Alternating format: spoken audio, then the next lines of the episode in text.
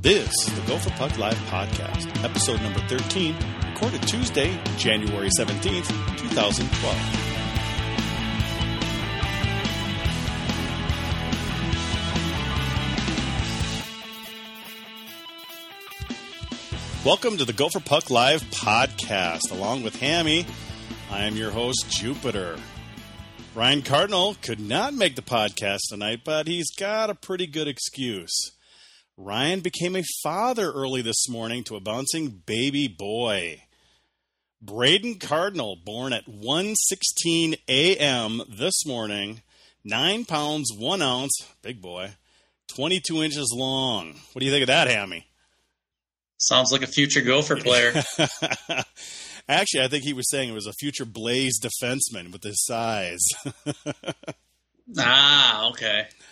Uh, Ryan's wife, Tiffany, and the baby are all doing well, of course. So big congratulations to Ryan and Tiffany. Uh, their lives will never be the same, will they, Hammy?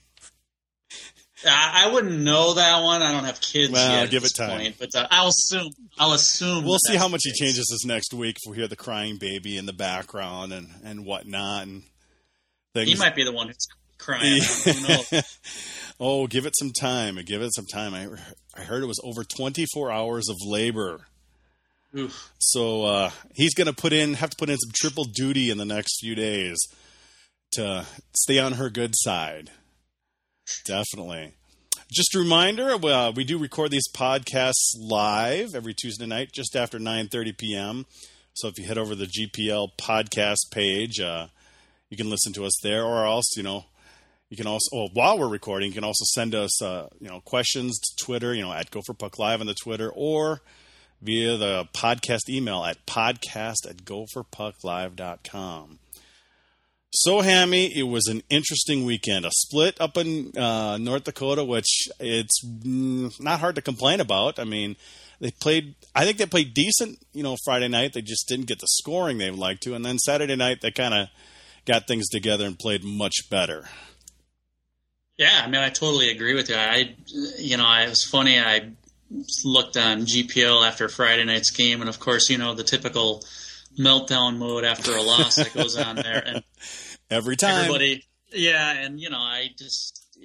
I don't blame everybody, you know, because of course everybody wants to win every game. But uh, I was just kind of like, okay, everybody calm down. You know, the Mike Tice calm down, you know, and uh, I, didn't think they played that badly on Friday. Of course, you know they didn't bring their A game, or maybe not even their necessarily their B game. Um, I, but I didn't think they played badly. I mean, you know, you go to Grand Forks, it's going to be a tough place to play, even if UND is down a bit. Uh, you know, they're going to give you all you, you can handle, and uh, you kind of kind of have to expect that it's going to be a tough game. And I think that. Uh, you know, that if you're going into a game one-one late on the road, especially at Grand Forks, you kind of have to say, well, you know, couldn't have played that badly. It's not like you know we're down two, three, four goals or whatever. I mean, that's a bad performance. But um, all, all things considered, I didn't think Friday night was quite as bad as a lot of people were making it out to be at the time. And then, uh, yeah, they definitely had a nice rebound game on Saturday. Uh, came out and uh, scored some uh, goals in the first. Uh, Bjugstad was, of course, very important to get uh, him on the board, and uh,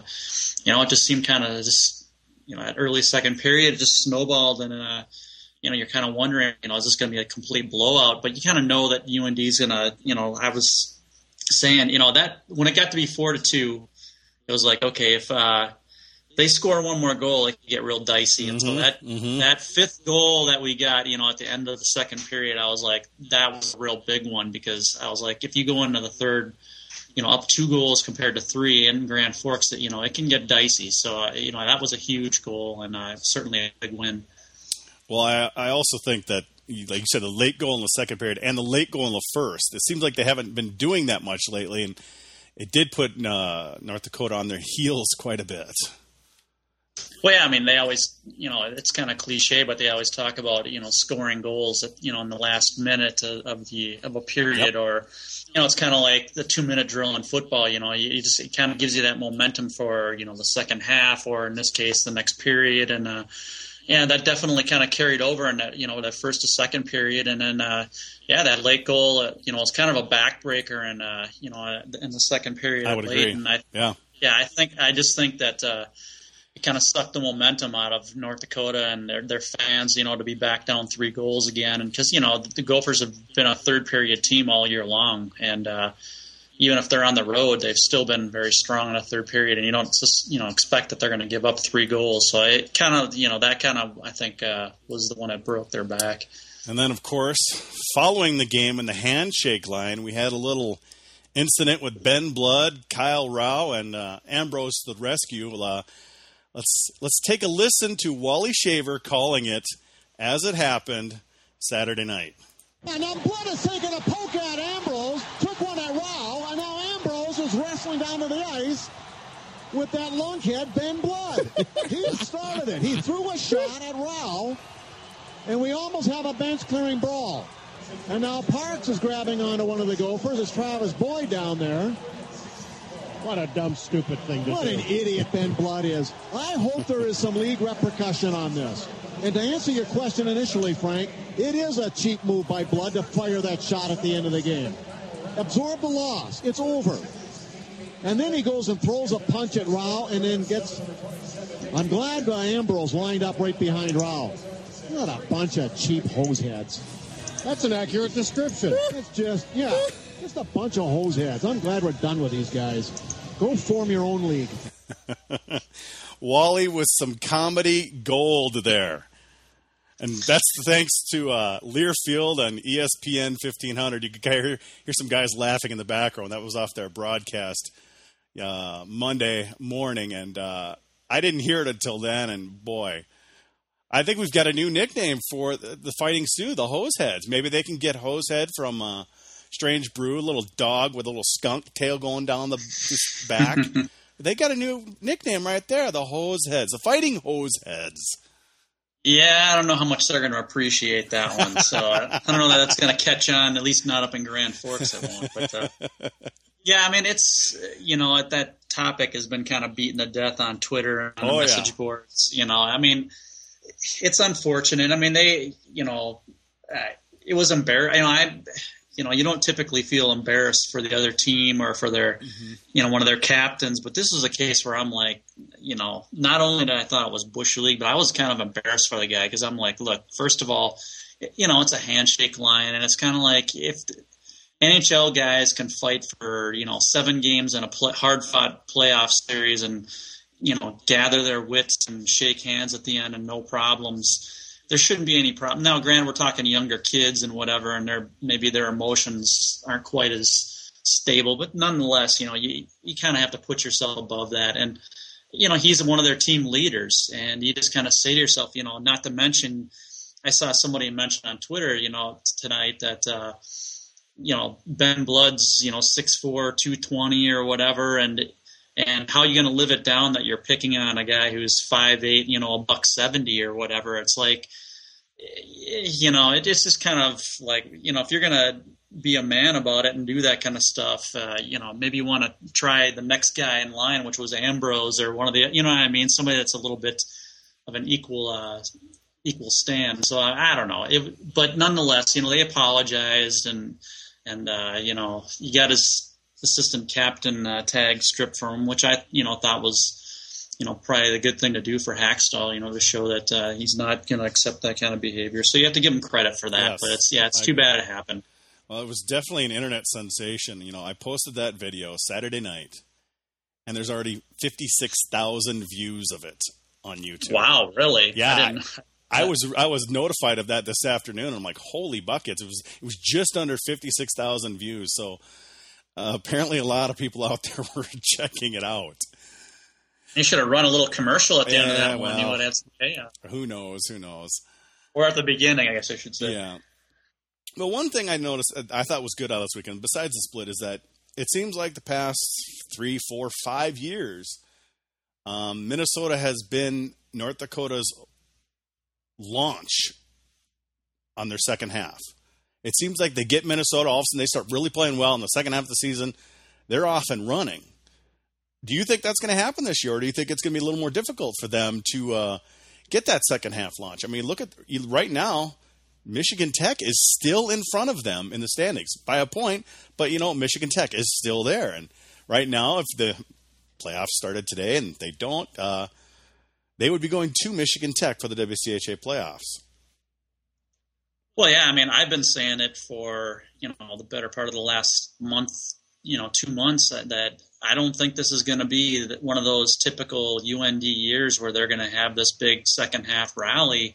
Um, you know, I've been saying that for a, a while now, and and you know, I, I to be fair, you know, a big part of it, of course, is they're they've been really you know hit hard with the injury bug. I mean, it looks like you know coming out of this Gopher series, you know, they had uh let's see, was it Parks was a little dinged up, and I, am assuming he's questionable, and it sounds like uh, that Brennan O'Connell is out, you know, and so you add those to the injuries they've already had, and so I, I really honestly have a hard time seeing where this is going to suddenly be, you know, uh, like past years where, I mean, let's face it, they're not even close to what they were last year. I mean, they had a pretty stacked team last year, and, you know, they could pretty much out talent teams last year in many cases, and they're not going to have that luxury this year. They're playing some guys that they probably normally wouldn't be expecting to play. You know, they'd be up in the stands or whatever, and uh, I just have a hard time seeing it. I, I haven't looked at closely at their schedule, but I know they're at St. Cloud this week, and it's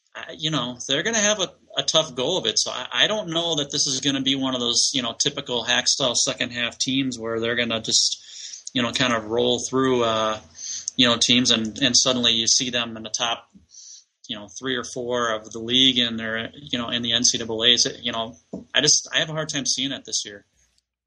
Well, I guess time will tell.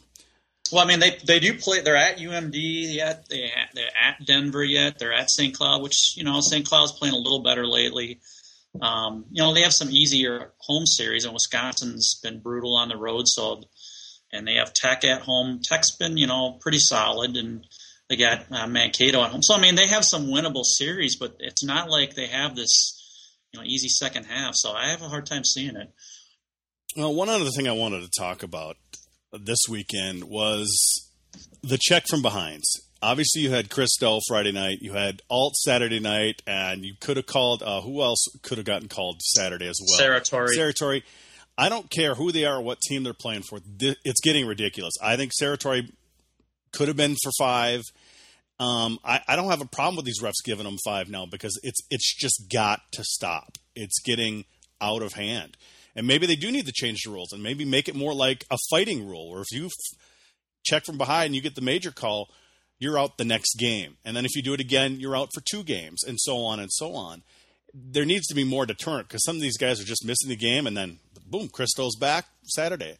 Alt's going to be back Friday night. I I think they might need to get a little more strict on what's going on because it's getting out of hand. Well, I agree. And I mean, I was actually, you know, I didn't know if you were going to bring this up at all tonight, but I, you know, I was thinking about earlier today, and um, maybe it was after I looked at the video of Sarah Torrey's hit. Um, but yeah, I mean, it, you know, none of those three hits, in my opinion, were even questionable. I mean, to me, I mean, even mm-hmm. you know, Sarah Torrey didn't get called, but to me, that should have been, you know, a five minute check from behind, and um, Alts wasn't questionable, and Kristo's definitely wasn't. I mean, it wasn't like one of those where sometimes you see a guy just turn at the very last second, and and you know you catch him from behind, and um, you know in those instances, sometimes you know the the player with the puck has to be a little bit responsible and realize that they have their own, you know they can't put themselves at danger and suddenly just turn at the last second and get hit. You know, so sometimes you understand that you know a check from behind can happen under those circumstances, and it's not necessarily, you know, where somebody's just trying to kill the other guy. But uh, in these three instances, you know, it definitely wasn't even a questionable situation. And you, you know, I said it on uh, GPL. I think I said it. I, to me, it's a gutless play, anyways. I don't care if it's a gopher or whoever. You know, the guy's defenseless. You know, it's just kind of, you know, it's like sucker punching somebody. Essentially, it's just, it's kind of a gutless play. It's like I understand that guys are going full bore and they're trying to, you know, they're trying to do whatever they can to help their team win. But you know, at some point, you have to look at the other team and the other player and say, "Hey, that's a that's a person. You know, they got a life. It's not just about the game or whatever." And uh, you know, I know it, maybe it's a little hard to take that, that competitive mentality out of it, you know, at, in those moments. But you know, they are people, you know, and they have a life, so you kind of have to be a little more careful. And yeah, I do think it's getting worse, and they do need to kind of crank up the, uh, you know, some of the penalties on these guys. So, what about the physical play overall? I mean, do you think they need to crack down on some of those rules? I mean, there's there's a rule of hitting somebody after they've passed the puck. I believe it's by the time the other guy has caught the pass, you can't hit the guy. Um, sometimes it's a short pass, sometimes it's a long pass. Do you think that the players are taking advantage of that rule a little too much? I mean, there's a lot of times the puck is long gone, and these guys are nailing somebody up against the boards, taking them out. Do you think they need to tweak that rule a little bit? I mean, they're hitting just to hit. I don't know if it's really that needed when the puck's already gone. Yeah, it's a tough one because you know the more you, you know, you kind of say to yourself, sometimes we get so frustrated with referees as it is because you don't know what is or isn't a penalty, and you start saying, okay, well, what's you know what's a penalty? Is it oh, it's one step after the guy's passed the puck, or you know, I I understand where you're coming from, but it's a tough one to decide. I, I read uh, you know a Let's Play Hockey article after uh, you know some of the tragic events lately of you know checking from behind in high school happened and you know, the, the, writer was advocating, you know, basically taking hitting out of the game period, you know. No, no, and I'm like, no, no. yeah, and I, yeah, I mean, he was like, you know, I think I don't remember the exact arguments, but you know, it's essentially, you know, it's a skill game. Let's focus on the skill and all that. And I'm like, well, you know, that that's a great thought, but you're it just doesn't make sense in hockey. You just have to have players be taught what's a more responsible way of playing the game, and you know, whether it's the hitting from behind stuff or whether you know, it, it's you know, I mean, yeah, you shouldn't be hitting guy. I, I just think the mentality. I mean, I remember when I played. You know, I, sometimes when you're that age, you just kind of lose sight of the big picture, and you just kind of want to get back at somebody for something they did. I remember getting. Uh, what I think I got speared one time in a hockey game, and I, you know, I remembered who did it, and I remember that I just was out for blood, you know, in that game just to launch myself with that guy when I had the opportunity, and I did. You know, I got him a clean hit, but nonetheless, you know, you players get that mentality, and uh, you know, you kind of just have to hope that as time goes along, they can teach uh, players to maybe chill out a bit on that stuff. What about going to half shields? I know some of the coaches, will, uh, some of the coaches kind of like going to a half shield, so the sticks will probably stay down, and maybe those hits will also stay down as well. Well, I, I really don't have a problem with the whole half shield thing. I mean, these guys, a lot of most of these guys come from junior hockey, you know, anyways, and they mm-hmm. wear half shields there. So to go from, you know, it's like, well, you know, why is it that it has to be one level down? You're essentially playing with half shields, and you go up and you have to protect everybody with a full shield. I mean, I don't know. I think they should go to half shields, but I understand the liability stuff and all that other kind of, you know, they have to think about that stuff. But to me, yeah, I wouldn't have a problem with that. Whether it would have a, a major effect, I, you know, it's hard to say. I mean, you still see guys in NHL trying to kill each other, and yeah, and you know, I, I, to me, it's it's a sport. You know, the whole the entire sport has gotten too caught up in the violent aspect of the game. I mean, you know, after what we saw happen to Boogaard, you know, and uh, you know with the fighting, and I think they should outlaw fighting in the NHL. I mean, I know that's not popular up in Canada, probably, and maybe even some America.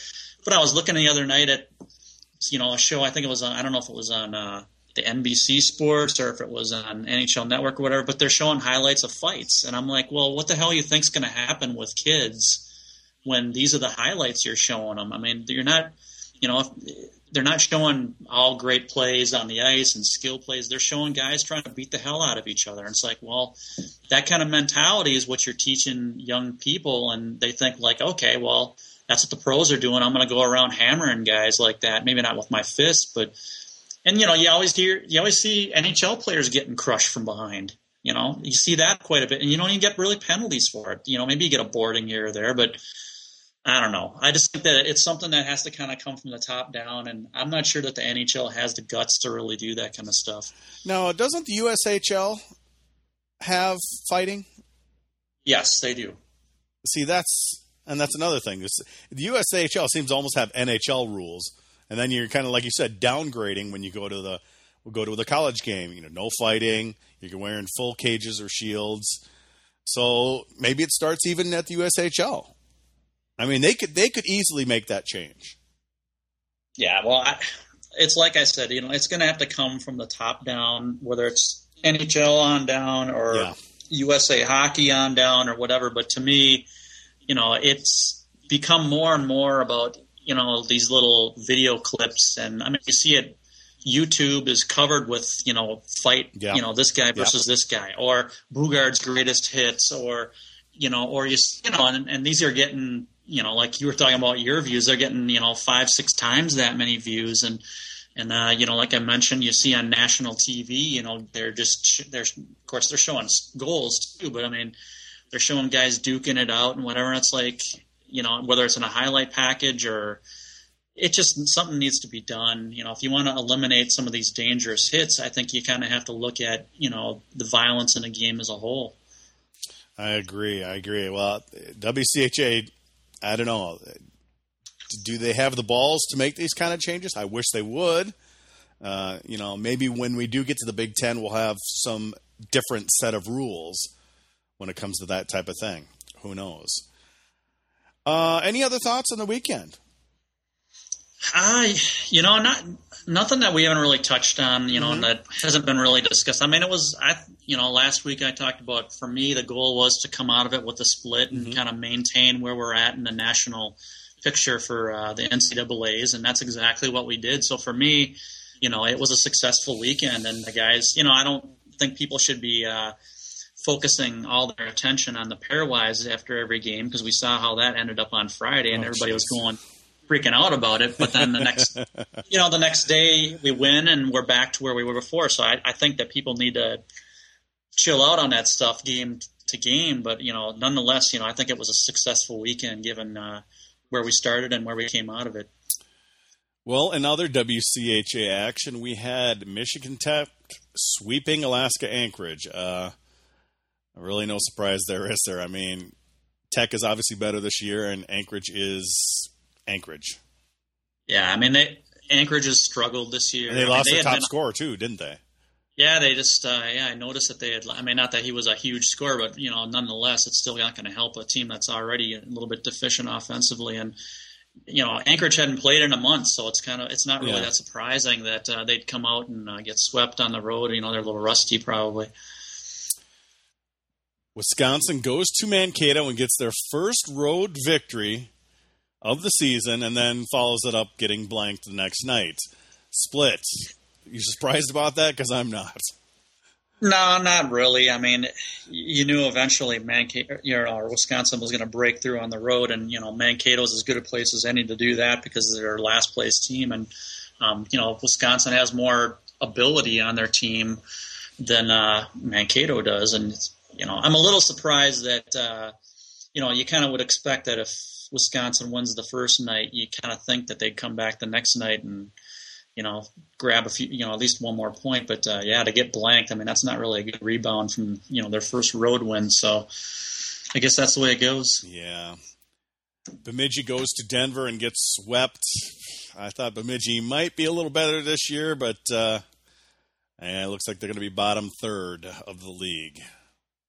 Well, to be fair, you know, they've had you know a very uh, challenging overall schedule. I mean, this year, I mean, You mean it's You not a look at- Duluth type schedule when it comes to the WCHA? I'm not touching that one, but uh, you know they've had they started off with a pretty tough schedule early on. I mean, at Miami, at CC, you know they had UMD a few weeks after that, and uh, you know so they've had a pretty challenging schedule. And at home they've had UNO and North Dakota, and so I mean they've not played a bunch of weaklings, and so to but you kind of have to wonder, you know, they're not really a high skill team, and after at some point, you wonder if all that you know competition is going to wear them down, and uh, you know maybe that's what we're starting to see a little bit uh, with them going to Denver. Then we have St. Cloud splitting at CC. St. Cloud getting a nice little overtime victory on Saturday night, but uh, you know I'm surprised St. Cloud kind of hung in there a bit. Yeah, I mean, I think that you know they're kind of a tough team to figure out. I know we'll talk about you know this weekend series a little later, but I mean, uh, you know, they're kind of a difficult team to figure out at times, and they have some real good skill guys, and uh, you know, I think CC tends to, I think, uh, struggle a bit against teams that play you know similar to them. That's kind of how St. Cloud is, and uh, you know they're they're uh, you know kind of a skill team. They don't they're not really gonna you know they're not a grind it out type of a team. They're more a finesse team, and, and uh, you know, I think that uh, St. Cloud's got good, some good players, but they just haven't really been able. I mean, they've had departures and they've had injuries, and uh, you know, not to the level of North Dakota, but nonetheless, you know, they've had some stuff, and they might be getting a little healthier. I don't know when Mike Lee's going to be back, but that should be, I guess, pretty soon. And then you have uh, LeBlanc. You know, he's coming, you know, back probably the next month or something like that. So, you know, they might be able to do a little, you know, maybe move up into that uh, maybe last home ice spot. You never know. And finally, we've got Duluth finally losing a game and splitting at Nebraska Omaha. Obviously, Friday night they kind of pulled away in the third. Saturday night, it looks like they just couldn't score. I mean, was it 44 or 45 shots to 15? I mean, basically three to one in shots against UNO, but UNO got it done Saturday night.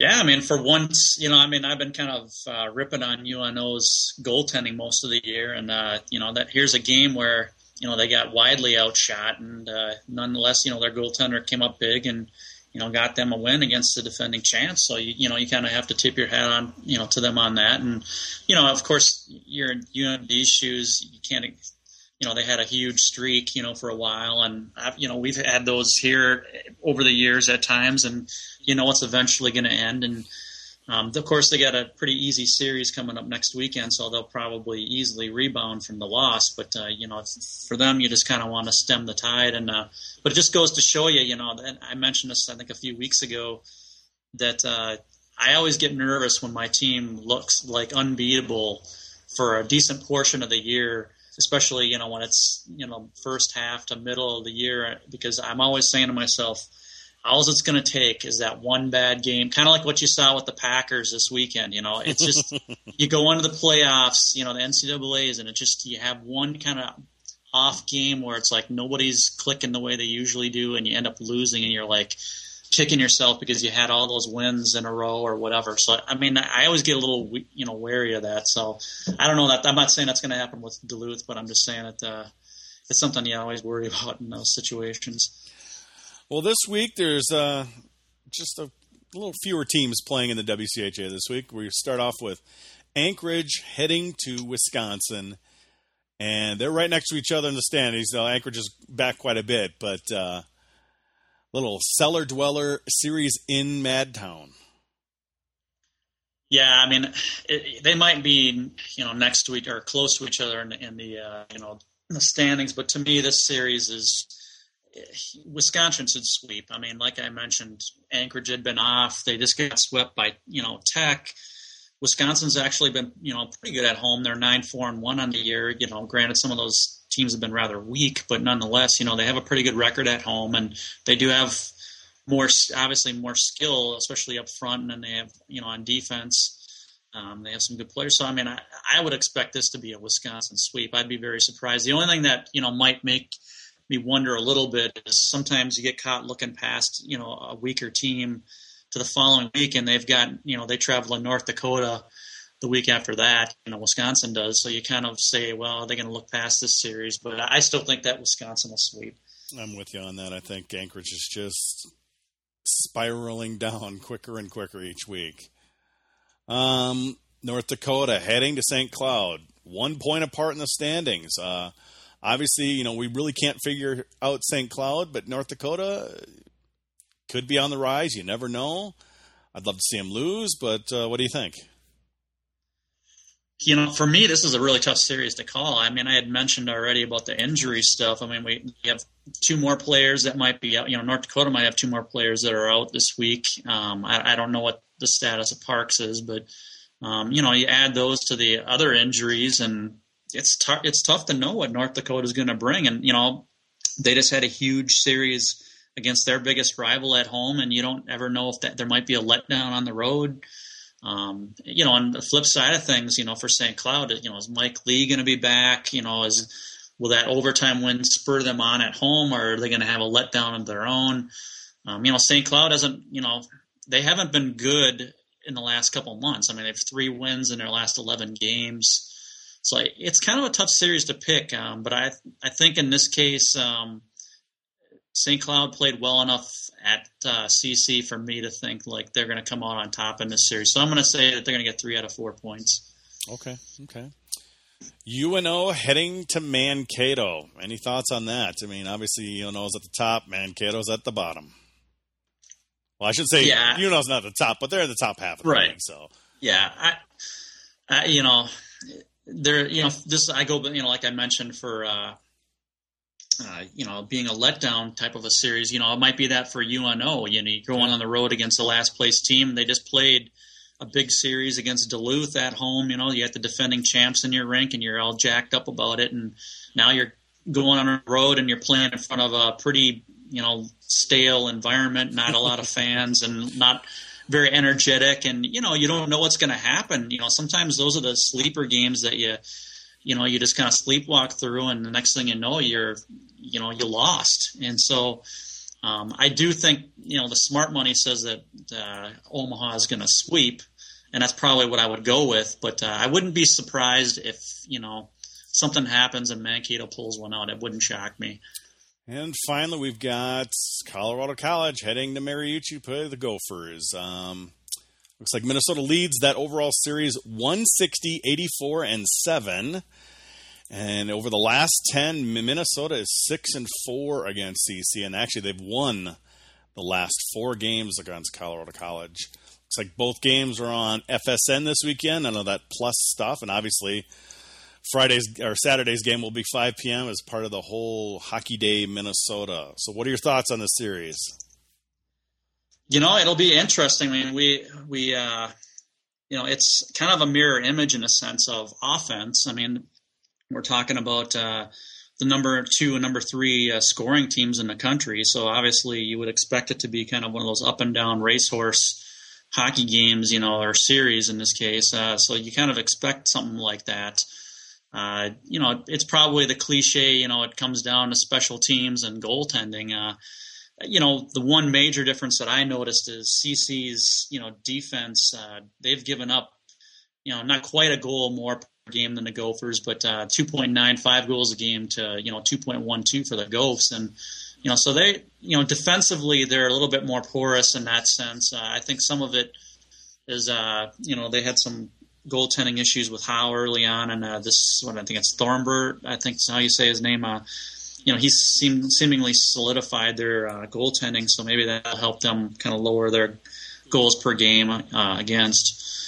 Um, CC doesn't take many penalties, so the power play opportunities might not be as abundant for the Gophers. So you kind of have to, I think, play, you know, better five on five. The Gophers, you know, have done pretty well in that sense. So um, it sh- hopefully they'll continue that, but I think five on five will be important. Um, and you know the penalty kill. You know CC's got a pot- you know potent top line with uh, Schwartz brothers, and uh, so you kind of have to limit their opportunities. You know with a you know man advantage. So you you know we've been kind of over the you know course of the season taking a lot of penalties. So hopefully you know we'll be able to limit that. I, I don't expect this will be a more physical series um, because you know, it's more of a skating series. Mm-hmm. So hopefully that means the Gophers, you know, aren't going to be taking as many penalties as they've kind of taken in some other series. So, um, it's, I honestly think that this is a series the Gophers. Um, I'm going to pick them to sweep. Okay. I mean, I, I do believe CC certainly is a good team and have the capability of, you know, taking a game at Mariucci. CC has a losing record um, on the road in the league, so it's not you know outrageous to, to expect your team to come out with more points than them on the road you know when they're on the road. And uh, i just think that our goaltending i think that you know this last game my hope is that you know it's going to kind of spur them kind of like uh, you know that that last game that we played north dakota at mariucci kind of sucked some of the life Mm-hmm. out of the team. I'm kind of hoping that this win at, you know at north dakota where we pretty much control the game. I'm kind of hoping that that spurs them on, you know, moving forward. Like so, I kind of I'm hoping I'm well hoping I'm thinking it's going to be a sweep, but um, you know you can't be etching that in stone. Certainly, CC's a good team. Well, another key to this weekend is it's the only time we face Colorado College this year. Um, they're only four points back. They're they're right there, you know, challenging you know us in Duluth for the lead. So I think it's key that they either get three or four points this weekend to put Colorado College behind them. You know, have the tiebreaker, put them away in points. I think that would be the most ideal situation. Yeah, I mean, I agree. It's very important uh, that you know you come up. I mean, you know, you talk about pairwise and things like that, and uh, so yeah, I mean, it's very important. I think to um, you know come on top of the series, and plus they're only four points behind us in the standings. You want to make sure that you uh, you know kind of keep that gap. I mean, you, you want to be in the top two. Um, you know, if you get to the final five, you want to Yeah. be in the top two. Yeah, I so definitely you know you get that two. you get that buy, you know, for that first night. So it's very important to make sure, if, even if you're not going to win the league, uh, you want to be in the top two. So yeah, it's an important series. Definitely important series. So let's look at some feedback now. Let's. Uh, I got. I know there's a few questions coming in. I know a lot of people are wondering about some recruiting news. Um, we got Lars Suave wanting to know with Skjei and Reilly lined up for next year and no senior defenseman on the roster. What's the plan? You know, depending on possible early early departures. Well, as far as I know, you know, they're both coming in. You know, and I Okay. You know, I haven't heard otherwise um, that they're going to, you know, hold any back. I mean, you have to figure, uh, you know, Sh- Skjei, he could be a first round pick. I mean, he's that first, second round kind of an area. And, you know, he's very talented, very good skater, you know, good size. And, you know, he's not the kind of kid you say, hey, you know, go off to the USHL for another year. You know, and Mike Reilly's already been drafted, you know, and, uh, and you just kind of, as far as I'm aware of, they're coming in, and I really expect that to be, you know, a major strength on the team next year is the defense because you know, like uh, the person pointed out, they're not expected to really lose anybody, and you're getting all these guys, you know, with another year of experience, and uh, and you know, you bring in two very talented players, and that should definitely be a very strong point of the team next year, and uh, it's going to be a definite battle. You know, some guys that you see in the lineup this year might not be in the lineup next year. So, you know, there's going to be, you know, some of these guys are going to be battling. And I kind of like I want to see that. You know, I you see glimpses of some of these guys. You know, like Holl and and whatnot. You know, it seems like oh God, what do you do that for? But then there's other times he he does like really smart things with the puck, and you know, the same thing with some of the other players. But maybe if they get pushed a little bit more next season, it, they'll up their game even more because right now, obviously, they're just not getting pushed Yeah, I mean, unless there's know, an injury. I mean, there's nobody back there. Yeah, I mean, I have been frustrated, you know, with a few of the defensemen this year. I mean, you understand that most of them are younger, underclassmen, so you, you know, especially you know a kid like Ben Marshall. I mean, he's a freshman, and you understand that there's going to be bumps in the road with a first year guy at times, and so. Um, but for me, you know, some of the guys that you know have been around, you know, especially like a, a Holl and and uh, and definitely Helgeson, you know, those two have been frustrating for me at times. So I mean, uh, those guys need to step up and uh, but yeah i really think it'll it's going to be a, you know a real you know battle to get playing time you know for some of these guys next year and because you know these are a couple of real talented guys who are going to be coming in Um, I have another question. Um, Hammy, are there any incoming recruit grinders or are there any high end skill guys coming in? I think we are missing Grant Potulny types who stand in front of the net and gets their you know their nose dirty. Although they think Ambroz may be the next guy to do this. This is from Frozen Four Champs. Do you think? Do we have any guys that are kind of grinders that can make things happen? uh, if you're talking up right what we have lined up right now at, at forward for next year we really you know we don't have one of those prototypical guys that are coming in the next recruiting class now that being said i know that they're um, looking at some players that kind of fit the bill. I heard, you know, a name, a USHL player. Um, I don't want to say who, but uh, I heard of, you know, one guy who's fits the bill. You know, he's a little older. He's a, you know, big kind of physical kid, and uh, he, you know, he could fit the bill. I know they're looking around for that kind of guy to add to the mix. Um, maybe you know one or two guys. I don't know, you know, exactly what their plan is with that, but they're definitely looking for that. I mean, they if you look at their recruiting for the next couple years, I mean, they've obviously got you know the, the kind of smaller, real super skilled guys. They've got that lined up. You know, um, what they're kind of need to fill in the blanks with is some guys that are you know going to throw their weight around, be a little more physical around the goal, and, and you know get the pucks you know out of the corners to the you know point in the skill guys or whatever it might be, and and uh, that to me, from what I understand, is kind of what where the focus is right now. And I know they're looking at players like that. So I, I suspect that we'll see some additions yet that might fit that bill. Okay. How many or when, we'll see. But I think that we'll see that. Question from Twitter from Minnesota State of Hockey. My question for Hammy is whom, in his opinion, are the Gophers' top recruiting targets for 2014 and beyond? Yeah, I, I saw that earlier today, and uh, you know, it's a little bit of a challenge when you're getting to that far. Definitely. I mean, you know, right now, I mean, that would be basically kids who are sophomores and younger. And uh, we've seen so many times how kids, you know, from you know, can peak real early, and then by the time they're seniors, you know, they're not quite what they were expected to be. And you know, I, I have, you know, I really like the guys that they got in for 2013 because you know they've they're smaller guys that are real skilled and they're you know proving that they've been skilled, you know, you know, or that they're real skilled.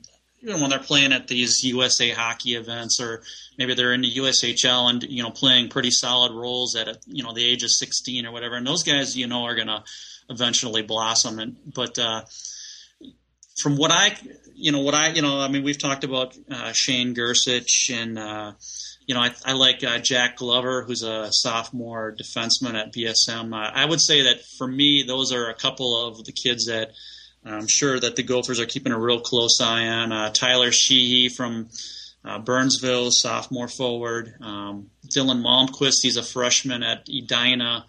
Uh, Jack Ramsey, who's Mike Ramsey's son, you know, the ex Gopher and ex Wild coach. Uh, he's a sophomore at Minnetonka. Um, you know, if you want to look a little older, you, um, Dom Toninato uh, from Duluth East. I've heard his name thrown around a little bit. Um, you know, there's going to be some guys, but you know, if you're talking real young, it, you know, it'll play out probably after this next summer, especially when they see them play at you know these national events again and see how they're kind of stacking up, and um, you know, they'll look at them. I, am I'm assuming you know the the uh, ND uh, or NTDP, you know, uh, tryouts, the USA team tryouts will be in a few months, and so you know we'll see how it goes. But I, you know those are some of the names that I would probably keep an eye on. Uh, another question from Frozen Four Champs here: Are any concerns that Boyd has not scored a goal yet this year?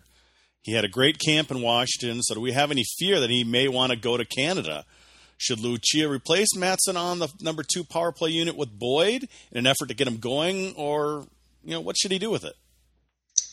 No, I don't think it's a real concern because you know, first of all, you have to remember that Boyd accelerated his education to get here early, and so he's, you know, very, you know, very young. I mean, he's, uh, I don't even know if he's turned, has he turned 18? I don't even know. I know he's, you know, he's 18 basically. I mean, he should be a high school senior essentially, and so you know. You're not really expecting a guy like that, you know, to come in and just light it up. And plus, you know, he's been playing essentially a fourth line role, and you're not expecting those guys to kind of light it up. And um, you know, so I think for what he's done, you know, I I've been impressed with how he's played for the most part. I I, I really like his effort. I really think he busts his butt out there, and I also think he's got some pretty good stick handling skills. He's been a little snake bitten here and there, but I'm kind of with you. I kind of like what he's done out there, even though he hasn't scored. Yeah, I think he'll he's going to turn into that kind of a player. Probably, you know, the, you know, the second half of his college career. Yeah. Um, once the opportunities open up a little bit more, and, and he gets a little bit more maturity. But um, yeah, for right now, I, I, like how what he's brought to the table, and uh, you know, he actually only lives, uh, or his parents at least only live like a few blocks from where I grew up, and so you know, he's a kid I'm relatively familiar with, and I don't see, you know, I don't foresee any problems there. I think that he's done a solid job, and uh, you know, I, I think he has got a good future ahead of him. Just another question from a Dan Caravo. Um, is there any word on the white jerseys with the Gophers written on the front? And I hate to tell you, Dan, but we have not heard a thing. As far as we know, the university or the you know Gold Country has no plans to get those going, but uh, maybe I'll look into it a little more this weekend. You haven't heard anything, have you? Are you kidding? Yeah, I don't even know. Exactly. I don't pay any attention to the, to the uh, uniform and all that kind of stuff. Uh, obviously, it, I think it's kind of a huge mistake by the U because I, they're pretty nice looking jerseys, but uh, there's nothing else we could say until we hear something, and if we ever hear anything. Right now, it's not looking good. So what's up? When you you think uh, Michelson might be making some changes here? You know, I don't, I, I don't know. I mean, you know, it's just rumor mill stuff or whatever. But for me, it, um, you know, it's like I mentioned earlier. Sometimes you see these kids at you know tenth grade, and you're like, you know, they're looking great. You know, I mean, he had a very successful, you know, sophomore year at, Apple Valley, and he's been a good player for a while, and he's definitely got elite speed. But you know, he's not producing in the USHL. I don't know what you know his scholarship amount is, but I'm sure it's a decent amount. And you know, he, he did flirt with the idea of you know last summer of playing in the in uh, the WHL, which is Canadian Major Juniors out west, and uh, so you know it wouldn't shock me. I'm not saying it's going to happen or whatever, but it wouldn't shock me if you know the Gophers say to him, "Hey, look, you know you're not." You know, we're not seeing the progress here. You know, we, we should probably delay your, you know, your entry into college, you know, another year. And, and, uh, you know, and it might, of course, depend on where he's drafted to you know, in the next NHL draft, and his stock has dropped a lot.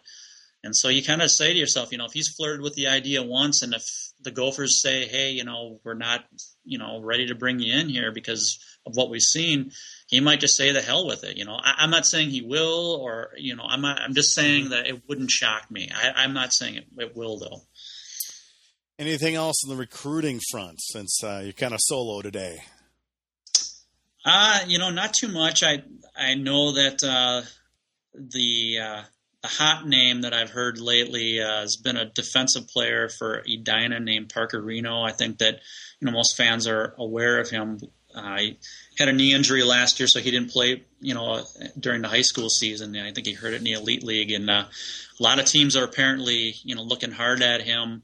Uh, I've heard at least you know half a dozen teams and uh, sounds like he's one of the you know he hasn't scored a lot, but he's one of those guys that got already have good size and skating ability, and uh, so it's something to keep an eye on. I, uh, sounds like the Gophers are involved there, so that might be one to look out for. And uh, I just noticed on Twitter, um, Brad Schlossman is saying that UND's uh, recruit uh, Luke Volton is um, not at the national team development program anymore and should be looking is going to be playing in the USHL, and uh, that's pretty interesting because he's a pretty good player, and uh, that tells me that there probably was some sort of a disciplinary thing going on there. Okay. Um, so interesting. Definitely. Um, any other thoughts? What do you th- okay? What are your thoughts on Hockey Day Minnesota? Do you like that?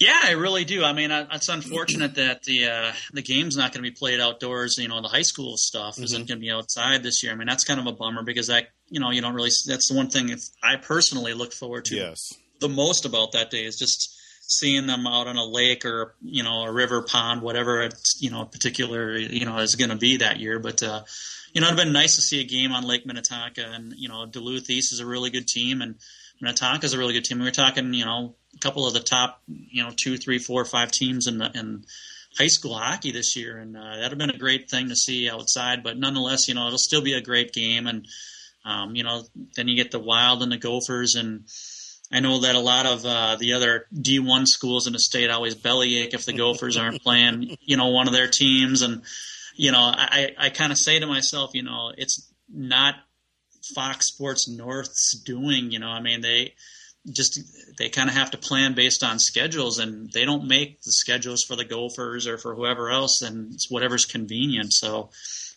uh, I don't think they're intentionally getting screwed. So, well, definitely they're not. And obviously, you know, you've got the people in Duluth saying, "Hey, there's other teams. Why don't you show that?" Well, maybe they have a beef. Maybe you know, if if Duluth played maybe a noon game or something like that, but then it kind of takes away from the high school. And you know, Fox, they've got the contract with the University of Minnesota. It's going to be that team no matter what.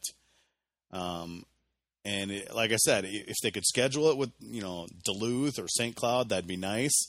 I, I believe they have in the past. I think at least St. Cloud, but a lot of times, like you said, it's just whatever the schedule comes out, and they kind of pick that weekend, and they just kind of go with it.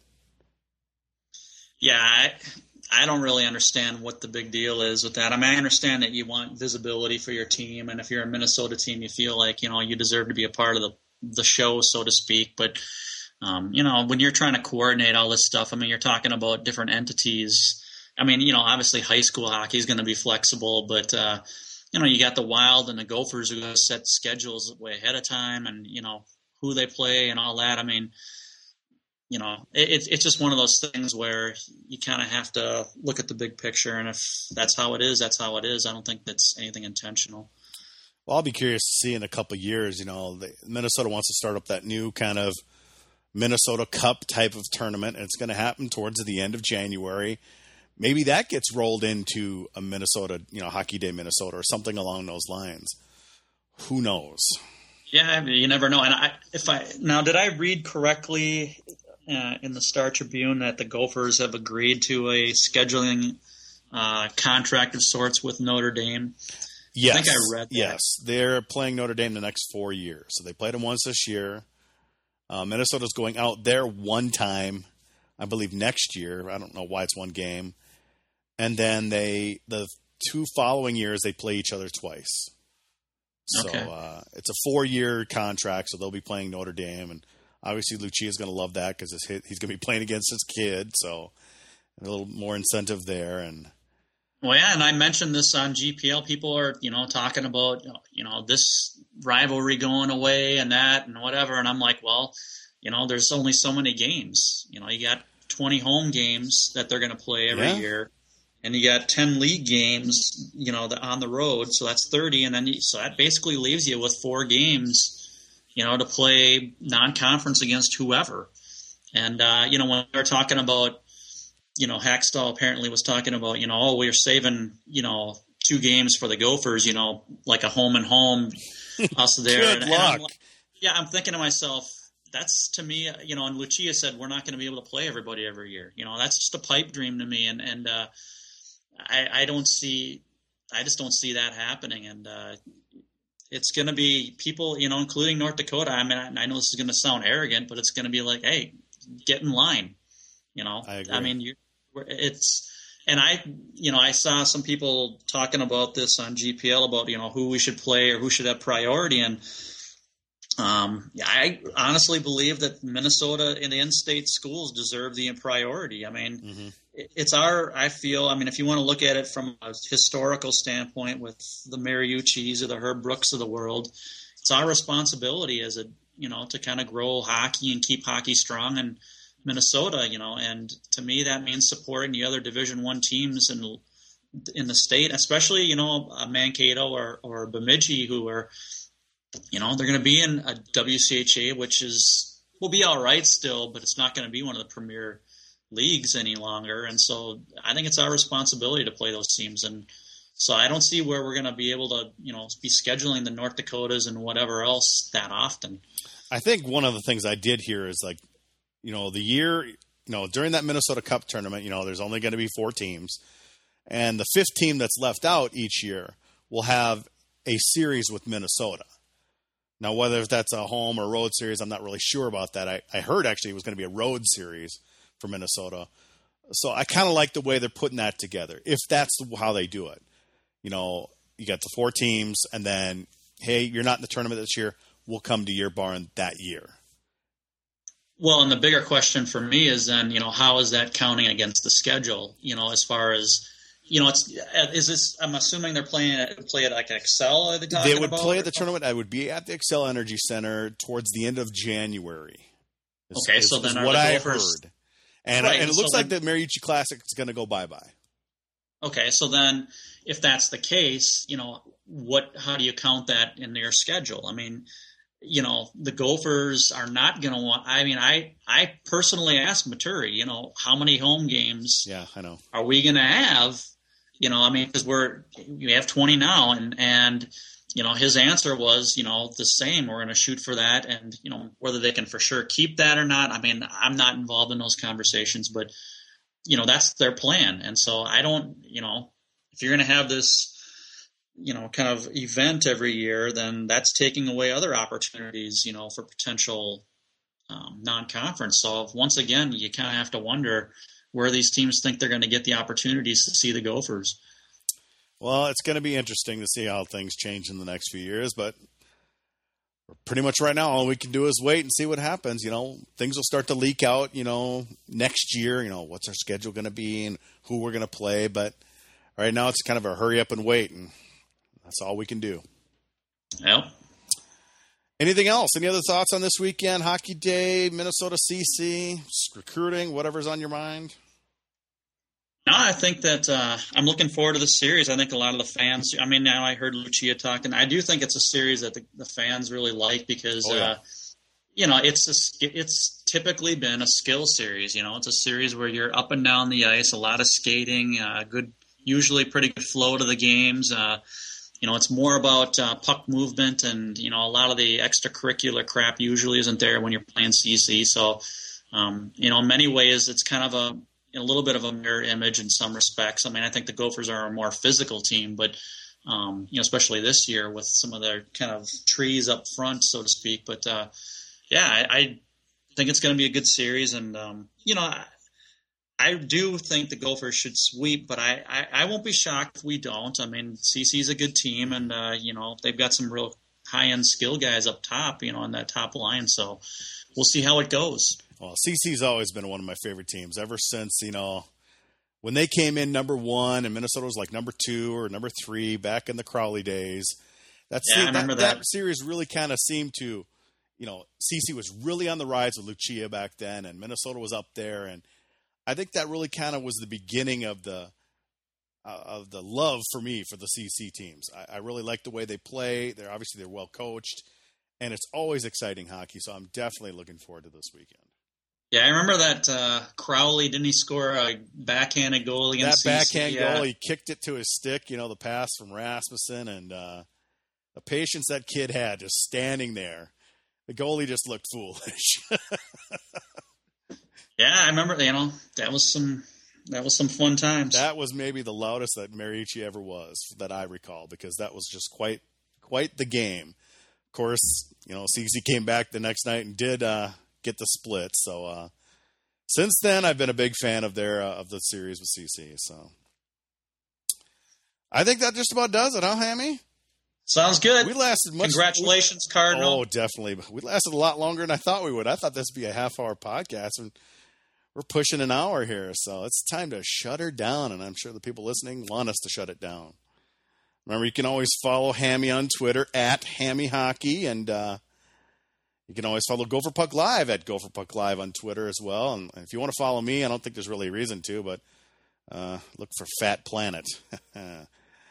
don't know what the status is with Cardinal. Um, I do believe he's having Jeff write for him this week, but uh, who knows? He may be on with PA. I'm guessing he may find time for PA to do his little radio thing. So make sure you listen in Thursday uh, on KFAN.